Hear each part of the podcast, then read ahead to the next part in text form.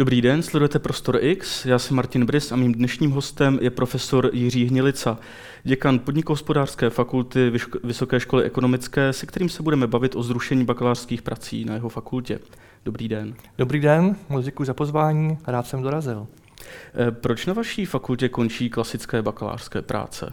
My bakalářské práce jsme nějak tak koukali na náš profil absolventa, který bychom i chtěli mít, tak je vlastně nepotřebujeme.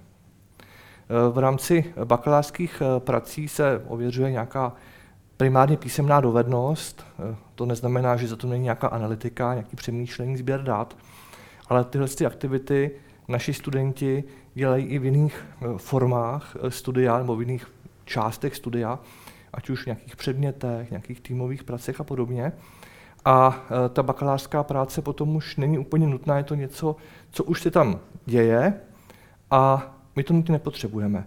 A to zrušení potom nás vede k tomu, abychom víc o tom profilu přemýšleli a hledali jsme další možnosti během studia, kde ten student se bude učit to, co my chceme, aby uměl, až od nás kraduje nebo až prostě opustí naše brány. Hmm. No, eh, vzhledem k tomu rušení bakalářských prací, ale eh, zněly i další vyjádření z vaší strany, a sice, eh, která se týkala umělé inteligence. Že si studenti často třeba i proti pravidlům, která máte nastavena v psaní těch bakalářských prací s umělou inteligencí pomáhají. Tak jak moc silný je to důvod pro to, proč jste zrušili bakalářské práce? Eh, on to není ten. Eh, ten důvod to není, protože nám přijde ta bakalářská práce jako redundantní a pokud budou používat umělou inteligenci, tak jsou taky jiné prostory během studia, kde se ta umělá inteligence dá využít dobře. Takže my nepotřebujeme v té bakalářce potom ověřovat, jestli využili, nevyužili, jak moc to je plagiátorství nebo ne ale my chceme, aby eh, ta umělá inteligence byla nějakým způsobem, řízeným způsobem u nás využívaná. A tím, jak je poměrně jako nová a vlastně sama se učí a ten její vývoj lze poměrně obtížně předvídat, umí toho čím dál tím víc, tak si myslím, že to je jeden z nástrojů, co jak vyučující, tak studenti se budou učit používat a já jsem přesvědčen, že ku prospěchu věci, že se podaří i ty texty, aby vypadaly lépe, aby informace, které se získávají, eh, byly přístupnější a tak dále. Tím pádem, že ta eh, přístupnost těch nástrojů je prostě všude, to je prostě všude přítomné, tak eh, nemá smysl to určitě třeba zakazovat, ale přesně my chceme jít tím asi nejaktivnějším způsobem, a to znamená plně to využívat během studia vědomně, přiznávat se k tomu, Eh, aby se to využilo ve prospěch, ale samozřejmě musíme si ohlídat eh, situace, aby student něco neodezdal nebo studující neodezdal a nebylo to prostě skopírováno, ať už z AI, ať už od kamarádů, ať už od firmy, ale aby opravdu jsme byli v kontaktu se studenty, byli jsme společně na té jejich studijní cestě a pokud jsme vyučující a studenti společně v prostoru a v čase, tak eh, vidíme, jaký je progres, vidíme, co se děje a ty možnosti, že by se využily eh, nějaké nástroje neeticky, nečestně, tak se poměrně výrazně omezují. No a když eh, teď ocituju vaše vyjádření, které vyšlo na webu E15, Eh, teď budu citovat, při dobře zvládnutých dotazech dokáže podstatnou část bakalářské práce vytvořit umělá inteligence. A protože je nereálné tuto skutečnost odhalit, je na místě nahradit bakalářské práce projekty, kde je více zřejmé, že se jedná o vlastní práci studenta. Čili eh, v duchu tohoto vyjádření eh, ještě jednou se na to musím zeptat, protože tady to mhm. zní jako, že to je důležitý důvod, proč rušíte ty bakalářské práce. Je ta umělá inteligence. Ano. A jak moc si vaši studenti pomáhají s umělou inteligencí při, pra, při psaní akademických textů a nejenom bakalářských prací, ale třeba i seminárních, diplomových a podobně? Máte e, možnost to e, nějak kvantifikovat? Takže ono, e, ten, ten cyklus, ty kmitočty ve vysokém školství jsou přes akademické roky. Jo, to znamená, že ty bakalářské práce, co se obhajovaly teďko, teďko v létě, tak vznikaly v tom roce 22-23, kde teprve ta umělá inteligence nastupovala. Takže tam já si myslím, že nějaké velké využití umělé inteligence eh, se nejspíš nedělo.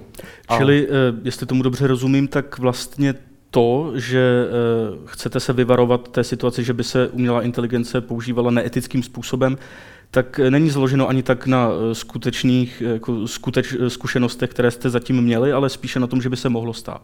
Že by se mohlo stát a že chceme, aby ta umělá inteligence se využívala ku prospěchu věci. Ono, i když se využije v té bakalářské práci dobře, ten student se k tomu přizná, tak ta bakalářka může být pěkná. Jo? Ale ono to zrušení bakalářských prací je krok A a tím krokem B je zavedení, my jsme to nazvali bakalářský projekt, což je nějaká plejáda jasně vymezených aktivit, studijních aktivit, s kritérii hodnocení, to, co se očekává od studujících, že mají umět dělat. A e, to e, nahrazuje tu bakalářskou písemnou práci nějakou konkrétní aktivitou typu, může to být e, pracovní stáž u našich partnerských firm, ale i u firm v zahraničí. U nás to docela, docela v širším měřítku běží na navazujícím magisterském studiu, kde je dokonce povinností v jednom z našich studijních programů, aby studenti měli stáž v zahraničí. Takže se stážemi máme zkušenosti, to je jedna věc. A druhá věc je, co se hodně šíří na fakultě, ale taky v rámci primárně navazujícího magisterského studia, tak jsou projekty, které řešíme, myslím, vyučující studenti a firmy společně eh, pro ty, pro ty firmy.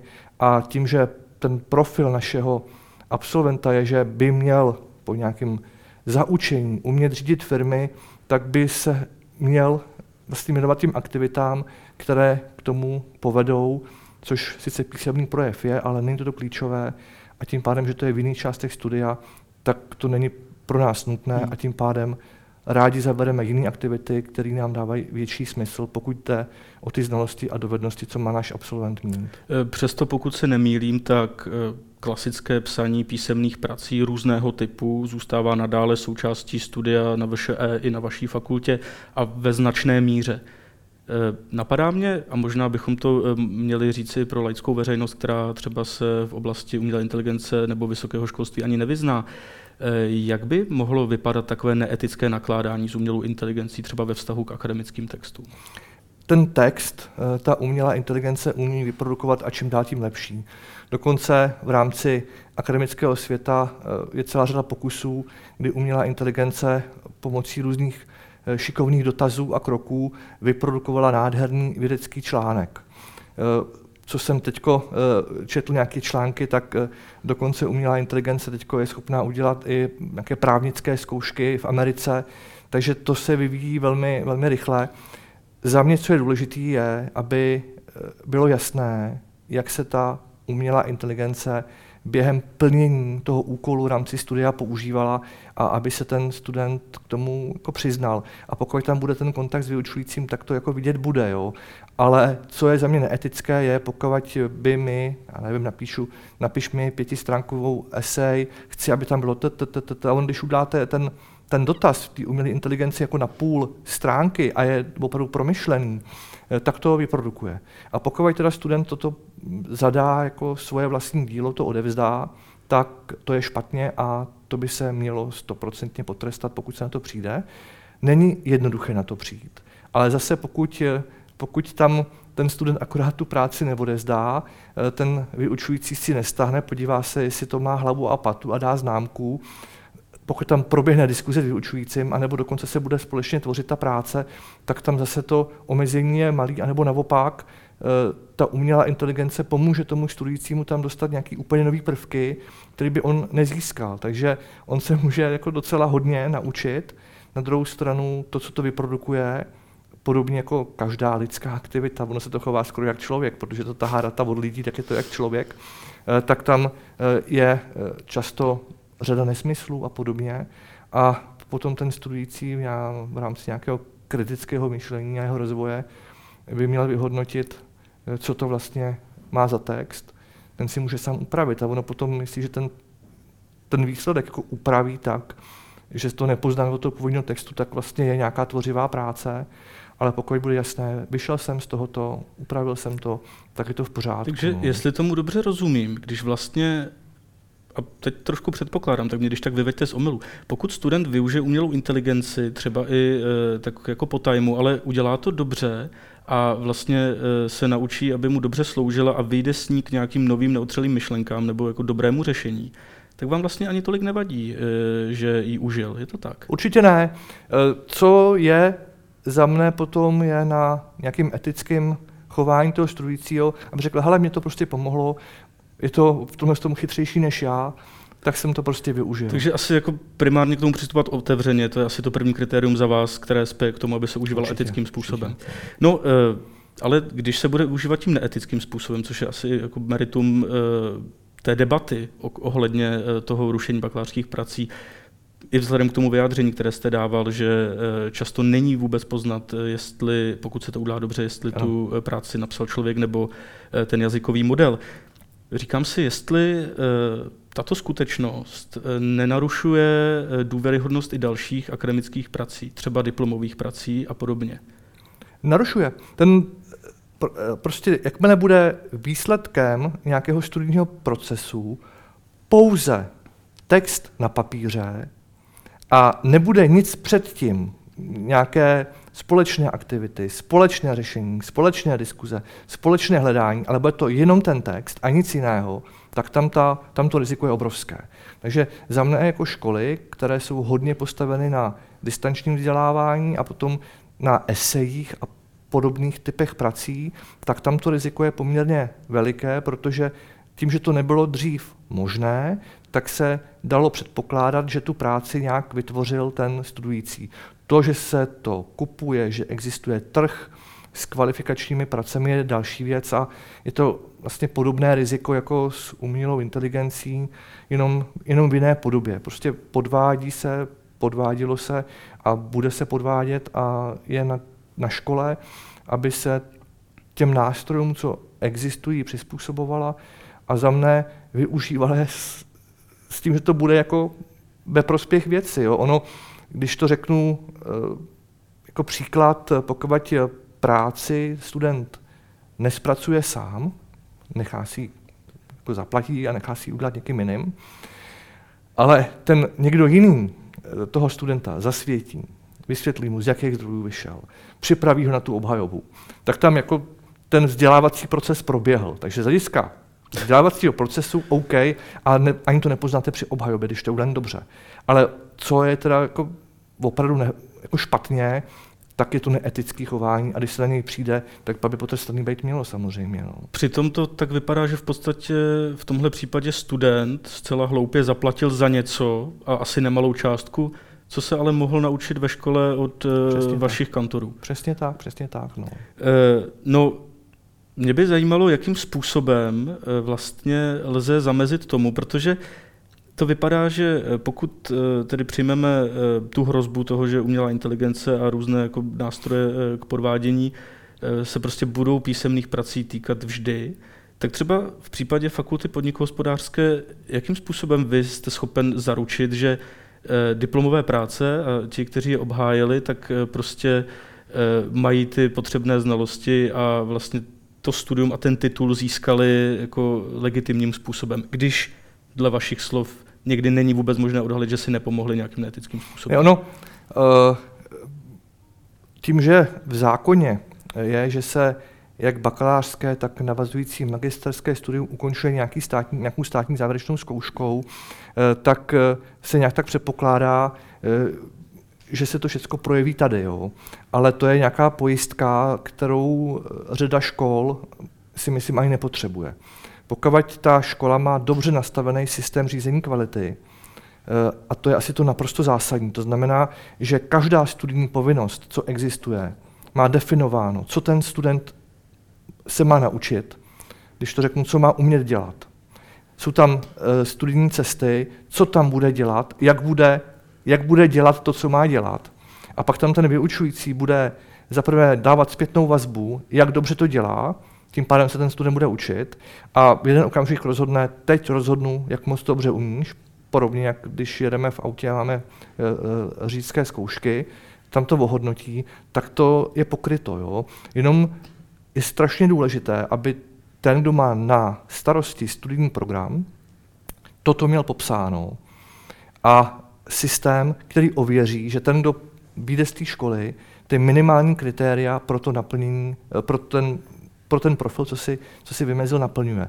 A na to není v mnoha případech ani státní zkouška potřeba. Jo. Třeba my, my ji používáme, ale třeba na tom navazujícím magistru ta uh, státní zkouška u nás, kromě toho, že se tam jako ptáme na nějaké otázky, jako vyloženě uh, možná jenom historicky zbytečně, ale je to tam, ale velká část té zkoušky je postavená na řešení poměrně rozsáhlých případové studie která je z oblasti studia. Čili to, že ten student projeví schopnosti třeba i v této oblasti, Přesně pak eliminuje to, že by si u psaní toho akademického textu pomáhal nějakým nekalým způsobem. Určitě, určitě. Eh, tak eh, jak jste to teď popisoval, tak mě napadá, že vlastně možná ty diplomové práce v té dosavadní podobě podobně jako ty bakalářské, ale třeba i řada jiných eh, prostě akademických textů, které student během toho studia píše, tak vlastně nejsou potřeba jako zase záleží pro ten účel. Pokud já chci, aby ten student byl schopen dostat na papír, jak o nějakém problému přemýšlí, protože zrovna nebude mít uh, příležitost, aby to se zaměstnanci dával dohromady. Pokud je potřebu, aby napsal strategii, tak který bude každý rozumět, tak musí mít nějakou schopnost se vyjadřovat. A to tam zůstává. Jako jo. Čili ono, že by měl umět počítat, psát, mluvit, když to jako zní e, triviálně, tak pokud to má mít opravdu ten dopad, co chcete, aby to mělo a máte tu úroveň, jak má umět myslet, jak má umět mluvit, jak má umět počítat, nastavenou v tom profilu, tak tam si můžete krásně až jako očkrtávat, ano, tady to naplnil, ten, e, ten text, e, co vzniknul během toho studia, je OK. Takže Myslím si, že v tom rozsahu možná, co to teď je, to úplně nutné není, protože řada těch textů, pokud nevzniká tou interakcí, ale ono ta interakce, ona je drahá, že jo? ve smyslu nejenom peněz, ale i toho času, co ten musí eh, ten akademický pracovník strávit s tím studentem. Takže si je potom ta škola si musí opravdu dobře rozmyslet, v kterých těch eh, studijních povinnostech chce to jako opravdu plný nasazení těch eh, vyučujících a kde už je to možno nechat na nějaké sebezodpovědnosti studentů, aby si něco dostudovali a pak tře, třeba jenom testem zjistili, jestli to, jestli to zvládají nebo ne. Hmm. Ono asi e, taky těžko se bavit takhle obecně, protože každá vysoká škola a třeba i každá různá fakulta má své potřeby, jakým způsobem potřebuje studenty testovat. Tady mě napadá, že ale zákon o vysokých školách e, nastavuje vlastně pravidla pro všechny víceméně stejně.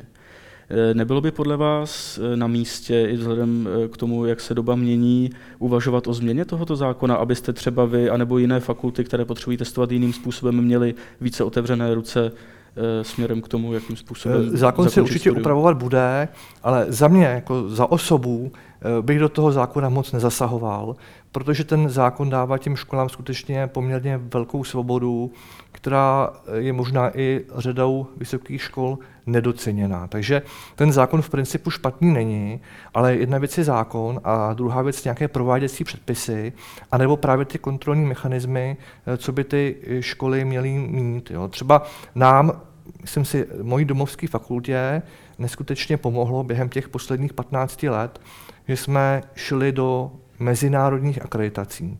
A kromě toho, že nám rozšířili totálně partnerskou síť, protože dostáváme se ke školám, které mají tu akreditaci, jsou to top školy a samozřejmě si vybírají z těch škol, co mají taky tu akreditaci. Dostali jsme se do Financial Times rankingu, kde jsme skončili na krásných místech jako předních, eh, tak eh, jsme museli tento systém, tento systém zavádět. A je to skutečně taková ta, já tomu říkám, taková jako triáda nebo svatá trojice, kdy prostě si řeknete, co má umět dělat, učí se to tím, že to dělá a my ho ohodnocujeme, jak to dělá. A to jsou takové jako poměrně silné nástroje, co ty školy mohou mít dispozici, srozumitelné všem a dá se s nimi hezky pracovat tak, aby ten studující skutečně uměl to, co chceme, aby uměl, uměl dělat. Čili za mě by měl být potom mnohem větší tlak na nějaké procesy uvnitř školy, aby bylo jasné, že skutečně tam uh, se naplňuje to, co ta škola má v tom poslání. Hmm. No, uh, to e, jsou, řekněme, ty věci, v kterých ten zákon je pružný nebo které umožňuje, ale třeba jedna z věcí, kterou neumožňuje, je nahradit diplomovou práci na magisterském studiu nějakým jiným způsobem zakončení ano, studia. Ano. Je to něco, co kdyby bylo zákonem umožněno, byste vy na své fakultě preferoval?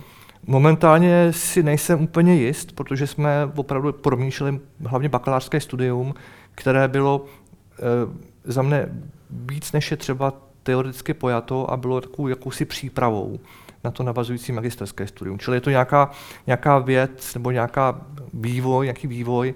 I naši bakaláři dost často nepokračují dál, chtějí už do praxe. Takže tam nám to jako dávalo smysl. Na tom navazujícím magisterském studiu my chceme ty naše absolventy hodně, hodně trénovat v kritickém myšlení, nějakém jako výzkumném přístupu k tomu, když si zjišťují, co se děje, aby měli nějaké informace, eh, podložené daty a podobně. Takže tam ta práce potom písemná, pokud vzniká skutečně zase v té spolupráci eh, s našimi nějakými i týmy výzkumnými, eh, co se zabývají nějakou konkrétní věcí, tak si myslím, že špatná není. Jo.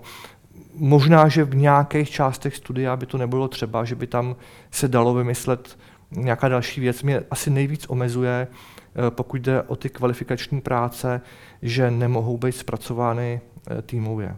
A pokud náš absolvent má být v budoucnu minimálně dobrý manažer, tak to, co ho jsme my schopni učit, eh, je nějaká týmová práce, kterou si on zkouší v tom prostředí během toho studia.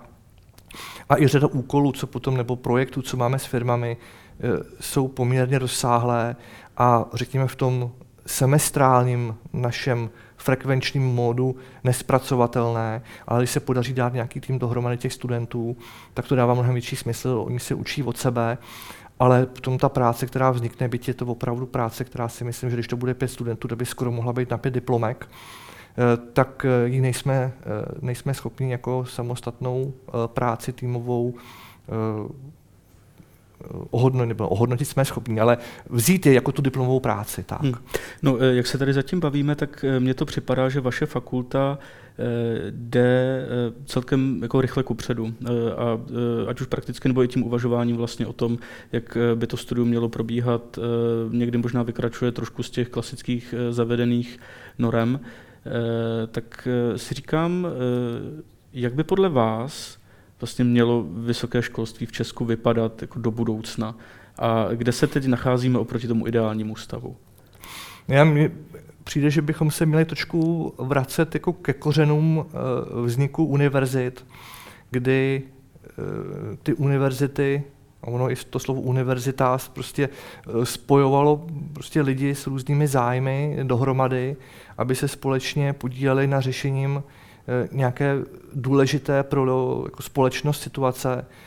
Za mne eh, tím, že se věnujeme managementu, eh, firmám, tak je to něco, co má obrovský vliv na celou společnost a ta role těch business škol je za mě naprosto zásadní, protože to, co se bude dít na těch školách, jak se bude s těmi studenty pracovat, jak moc eh, je budeme vychovávat k tomu, aby vnímali, eh, že zisk je eh, prostředek, nikoli v cíl a hledali jsme spíš s nimi ty cíle, co chtějí změnit venku ve prospěch nás všech, tak je to, co za mne by se mělo na ty školy, školy vracet a neměli bychom jenom nějak tak automaticky ty studenty učit nějakým znalostem, nebo nějakým dovednostem, ale jít na ty dovednosti eh, výrazně dál a já doufám, že to zase nějaký společný konverzační prostor eh, bude. Ale tento prostor, ten zákon nám umožňuje, že to si myslím, že, že je dobře, ale o to víc potom je to na té škole, aby eh, tímto směrem šla, protože je to na ta svoboda vyžaduje potom i nějaké činy a tam je potom důležité si říct na úrovni školy, fakult, ale i kateder, proč tady vlastně jsou. Hmm. Pane profesore, já vám moc děkuji za rozhovor. Já moc děkuji za pozvání.